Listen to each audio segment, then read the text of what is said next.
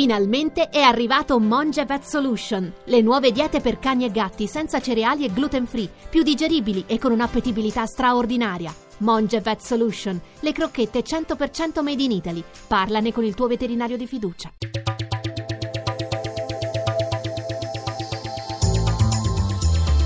GR1 Economia. Buon pomeriggio da Massimo Giacomini. Dopo le buone performance di ieri, soprattutto nel settore bancario, oggi Piazza Affari ha avuto una frenata. Dalla redazione di Milano, Paolo Gila, a te. Buonasera da Milano, una seduta negativa per tutte le borse europee, appesantite nel pomeriggio dall'andamento negativo di Wall Street. Ora il Dow Jones è in calo dello 0,10%, mentre il Nasdaq segna meno 0,38%. Milano è stata la peggiore con una flessione di un punto percentuale, Fuzimib meno 1,01%. Londra ha accusato una perdita limitata dello 0,17%, Francoforte chiude a meno 0,78%, Parigi meno 0,70%. Hanno resistito col segno positivo i titoli del comparto bancario, a cominciare da Intesa San Paolo più 1,77%, bene anche Unicredit più 0,50%. 56 e UBI Banca più 1,02. Con il prezzo del petrolio che è tornato a salire, VTI a 44 dollari e 50 centesimi il barile, ne hanno beneficiato i titoli del comparto energetico, in particolare Saipem più 0,93%, deboli, molto deboli invece i titoli legati alle utilities. Nervosismo sul mercato secondario dei titoli di Stato, spread a 166 punti base, rendimento rendimento dei nostri decennali che torna poco sopra quota 2%. Infine i cambi euro contro dollaro che lambisce quota 1,13. Grazie a Paolo Gila. Abbiamo adesso in linea Gianfranco Viesi, ordinario di economia applicata nella facoltà di scienze politiche dell'Università di Bari. Professore, buon pomeriggio. Buon pomeriggio. Eh, professore, la notizia di poche ore fa è la multa da oltre 2 miliardi che l'antitrust europeo ha comminato per abuso di posizione dominante a Google, quello sui servizi shopping, e non è la prima azienda del pianeta internet ad essere colpita. Ricordo tra l'altro la vicenda Apple. Ecco, le chiedo, è cambiato definitivamente l'approccio con questa realtà? Con quali conseguenze? Beh, andiamo verso il futuro, queste sono de- decisioni importantissime perché c'è questo gruppo di grandi aziende che producono servizi molto utili per noi, che però hanno anche una posizione dominante molto forte.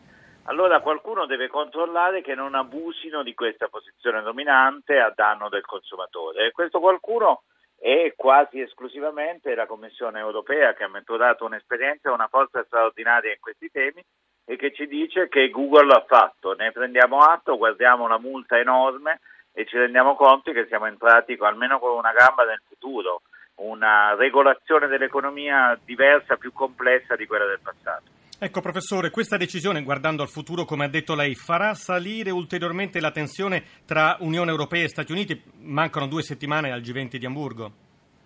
Può darsi perché la, questa amministrazione americana è molto attenta agli interessi nazionali, anche se non ha in grande simpatia queste grandi aziende della Silicon Valley. Credo più nella prima ipotesi, cioè credo che gli americani comunque protesteranno. Professore, un altro tema. La Corte dei Conti ci dice oggi che la ripresa è troppo modesta e in ritardo, soprattutto rispetto al resto dell'Europa, e punta anche il dito sul troppo debito pubblico. Si tratta dell'ennesima fotografia della nostra situazione, guardando anche a quel che ha detto però eh, Draghi, il Presidente della BCE, cioè che dall'inizio degli acquisti di titoli pubblici da parte appunto della Banca Centrale Europea, l'economia dell'Eurozona è cresciuta del 3,6%. Sì, la Banca Centrale è l'unico protagonista in positivo di politiche europee per il rilancio, tenendo molto basso il tasso di interesse e quindi favorendo un po' la ripresa. Certo, in mancanza di politica fiscale in molti paesi questo effetto è più debole. Resta la circostanza che noi siamo gli ultimi della fila per difficoltà del nostro paese che c'erano già prima, per il fatto che siamo molto vincolati più degli altri, più della Spagna ad esempio, a politiche fiscali ancora restrittive. Insomma, siamo alle solite e soprattutto Draghi ci dice stiamo pensando a quando questa situazione di tassi eccezionali cambierà, non per il momento, quindi bene per il nostro debito pubblico, però non si può andare avanti così all'infinito certamente. Grazie al professor Viesti che ritroveremo domani. Altro argomento, la fattura petrolifera è stata nel 2016 di poco superiore ai 12 miliardi e mezzo di euro, 4 miliardi in meno dell'anno precedente, una cifra che rappresenta il minimo storico.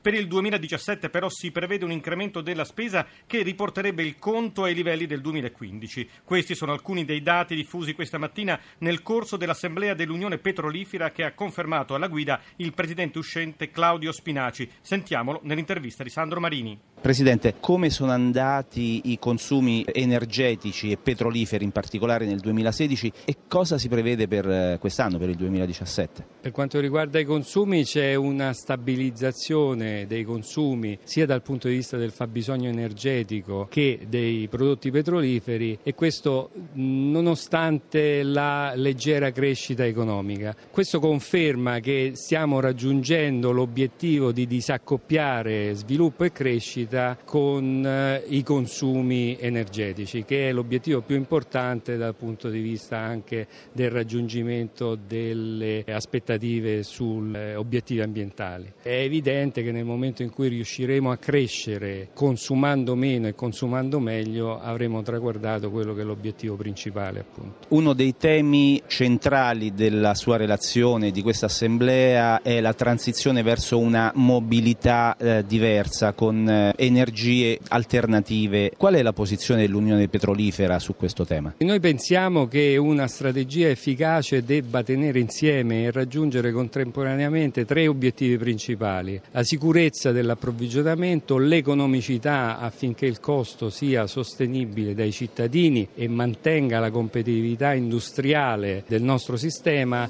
e traguardi gli obiettivi ambientali. La sfida e il punto centrale sta nel raggiungere raggiungere contemporaneamente questi tre obiettivi perché favorirne uno a scapito degli altri diventerebbe insostenibile da un punto di vista sociale ancor prima che economico. Quindi la nostra ricetta è semplice, noi ci poniamo ed il titolo che abbiamo dato all'Assemblea al centro della transizione, ci assumiamo le nostre responsabilità, vogliamo essere al centro di una transizione che però sia sostenibile da un punto di vista industriale, economico e sociale e questo significa avere un approccio basato sulla neutralità tecnologica, lasciar fare al mercato che sicuramente sarà in grado di trovare le soluzioni più efficaci e più efficienti per raggiungere gli obiettivi sia globali di contrasto alle variazioni climatiche, quindi gli obiettivi di Parigi COP21, sia i problemi locali di alcuni centri metropolitani per quanto riguarda la qualità dell'aria.